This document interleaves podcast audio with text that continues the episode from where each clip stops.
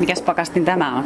No siinä on lihasnäytteitä ja, ja verinäytteitä ja rasvanäytteitä äh, syväjäädytyksessä. Ne on semmoisia aivan pieniä blokkeihin kiinnitetty tai jonkun äh, foliopaperin sisällä olevia näytteitä. Tutkitko säkin niitä? Öö, no joissain tutkimuksissa olen ollut mukana. No viimeisimmässä rottien patelajänteitä venytettiin ja niitä pakastettiin. Ja, ja, ja tietysti meidän tutkimuksissa, kun katsotaan näitä istumisen vähentämisen terveysvaikutuksia, niin siinä ollaan katsottu myös veri, verianalyysejä ja niitä on tuolla pakkasessa sitten. Oikeastaan se on ollut hämmästyttävää huomata, että kuinka paljon me istutaan.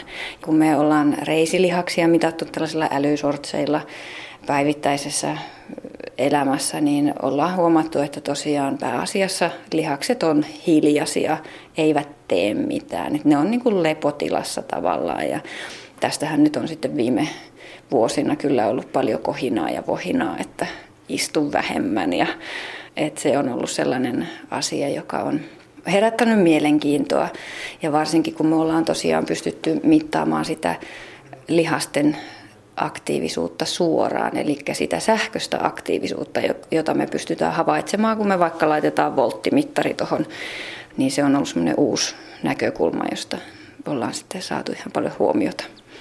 Nythän vietettiin tämän vuoden alkajaiseksi heti tuolitonta tammikuutakin, oli oikein tämmöinen mm. projekti. Myhäilitkö täällä tyytyväisenä, että on jotain saanut aikaiseksi? Joo, kyllä me oltiin hyvin tyytyväisiä, että sanoma, sanoma leviää ja me ollaan oltu tyytyväisiä sen saamasta julkisuudesta.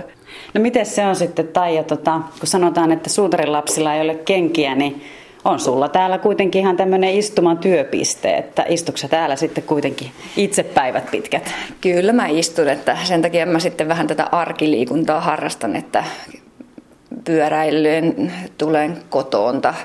Keljonkankaalle on ihan hyvät ylämäet tästä näin, kun lähtee sitten kotimatkaa polkemaan, että tunnustan, tänään tulin autolla.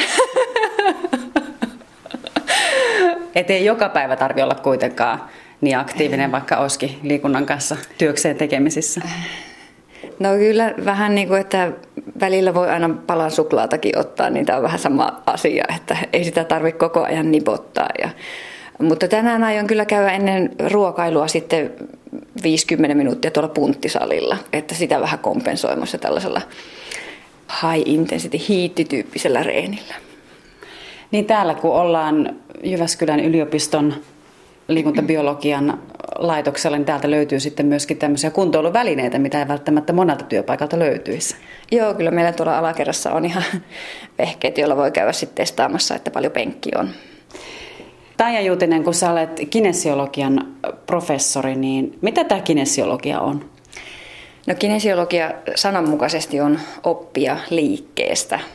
Ja sen voi ajatella käsittävän niin kuin liikkeen synnyn ja mitä siinä liikkeessä tapahtuu, että miten lihaksia aktivoidaan ja minkälainen se muodon se liike sitten saa, että tekniikkaa, analyysiäkin ja se on tosi laaja käsite ja mä oon oikeastaan mun tutkijan urani aloittanut siitä lihaksen toiminnasta, että mä tiedän siitä lihaksesta, miten se toimii ja miten jänteet välittää sitä voimaa ja, ja myöskin sitten tietysti siitä, että miten se liike syntyy, miten me aivoista se lähtee se käsky ja menee hermoja pitkin lihakseen sitten, jotta ne toimii oikealla ja tarkoituksenmukaisella tavalla.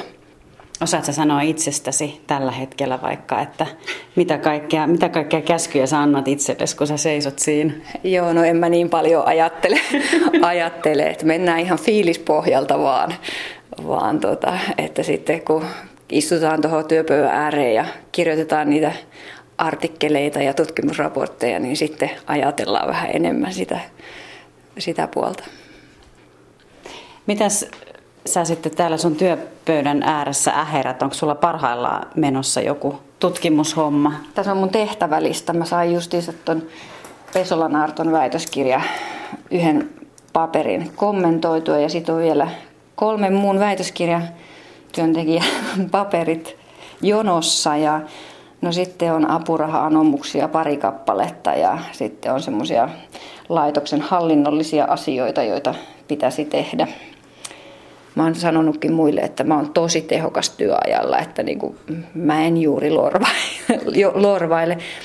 Että sitten se ajatustyö, se semmoinen rauhallinen ajatustyö, niin se tapahtuu jossain muualla kuin tässä työhuoneessa. Et sen pyörämatka aikana tai sitten unissa pahimmassa tapauksessa. Että et semmoiset rauhalliset hetket on tärkeitä sille mun mielestä niiden ideoiden syntymiselle. Että et pysähtyy ja on kiinni siinä.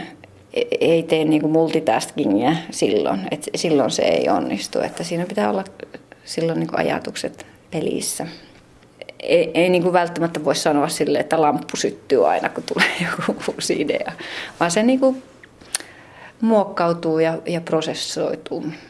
Siinä valo välkkyy vähän silleen, että välillä vähän himmenee ja sitten taas kirkastuu niin. Ja sitten taas vähän himmenee ja lopulta jää sitten pysymään. Niin. Joo, se oli hyvä kuvaus. Joo, kyllä. No, onko sulla mielessä uran varrelta joku semmoinen kohokohta tai joku asia, mistä sä oot erityisen ylpeä? No kyllä mulla oikeastaan muutama semmoinen on, että ensimmäinen oli, mä olin jatko-opiskelija. Meillä on tämmöinen liikuntatieteellinen, eurooppalainen liikuntatieteellinen järjestö kuin European College of Sports Science. Ja siellä kongressissa tuhatyhdeksänsataayhdeksänkymmentäkahdeksan Manchesterissa, Englannissa, niin mä voitin nuoren tutkijan palkinnon. Ja, ja, ja se oli niin kuin musta sellainen hieno kokemus. Ja se, se on kantanut pitkälle. Ja tota, nyt itse asiassa mä olen itse sillä toisella puolella, että mä oon arvioimassa niitä samaisia nuoren tutkijan palkintoja tässä E C S S-organisaatiossa.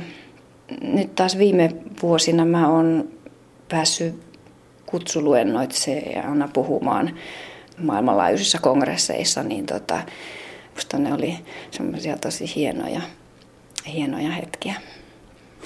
Eikö sulla pitäisi olla jossain täällä niitä sertifikaatteja ja kunniakirjoja ja nauhoja ja mitä kaikkea? No on niitä tuolla kaapissa, mutta täällä Vivekassa on sääntö, että seinille ei saisi liimata mitään. Mäkin olen rikkonut vähän sitä, kun mulla on täällä nämä posterit, mutta sen takia oikeastaan en ole semmoista palkintokaappia vielä perustanut tänne, että niin paljon niitä ei kuitenkaan tullut. Mutta välillä voit sitten vähän penkoa niitä esiin ja fiilistellä, niin, että kyllä, miltä kyllä. Se tuntukaan. Joo, joo, kyllä niitä katellaan tuolla kaapissa. Ja, ja tuossa mulla on tuommoinen kehukukkanen kanssa, tossa, jota sitä kattelen kanssa aina välillä. Tämä on myös niinku huonon päivän piristäjä sitten, että kun katsoo, että mitä, miten musta ajatellaan. Täällä lukee muun muassa, että avulias ja aikaansaava ja innostava ja esikuva. Se varmaan tulee siitä, että tämä meidän tieteenala on ollut aika miesvoittoista aikaisemmin ja mä oon tällainen vähän niin kuin ura-aurtava nainen ollut tällä saralla. Niin sitten nyt tällä hetkellä meillä on aika paljon naisia kuitenkin jatko-opiskelijoina sitten, jotka voi ajatella näin. Niin yritän toimia tässä roolissa niin kuin esimerkkinä. Miten sä sitten ajauduit alalle? Mä oon jälkeenpäin sitä miettinyt, että joskus kun lapsena kysytään, että mitä sä haluaisit olla, niin mä muistan ajatelleeni itseäni semmoisessa tutkijan kammiossa, joka tosiaan oli semmoinen kammio, ääni eristetty paikka. Että mä voisin niin kuin viihtyä yksinäisyydessä, rauhassa, omassa rauhassani kyllä. Ja sitten kun mä halusin opiskelemaan ihmistä ja halusin liikuntatieteelliseen tiedekuntaan, kun lentopalloilija taustana. Mua kiinnosti valmentaminenkin ja, ja biomekaniikkaa pääaineena luin. Ja tällä lailla oikeastaan se, sitten se ura lähti. Ja muutaman vuoden olet ollut täällä professorina? Joo, kaksituhattakymmenen se muistaakseni oli se virallinen nimityspäivä. Onhan se niin kuin kunnioitettava asema kyllä, mutta eihän se työ siihen lopu, että niin kun, jos haluaa maailmaa muuttaa, niin ei, ei voi niin kun ajatella, että nyt mä oon päässyt professoriksi, että nyt mun ei tarvitse mitään tehdä. Haluatko muuttaa maailmaa? Onko se se motivaattori?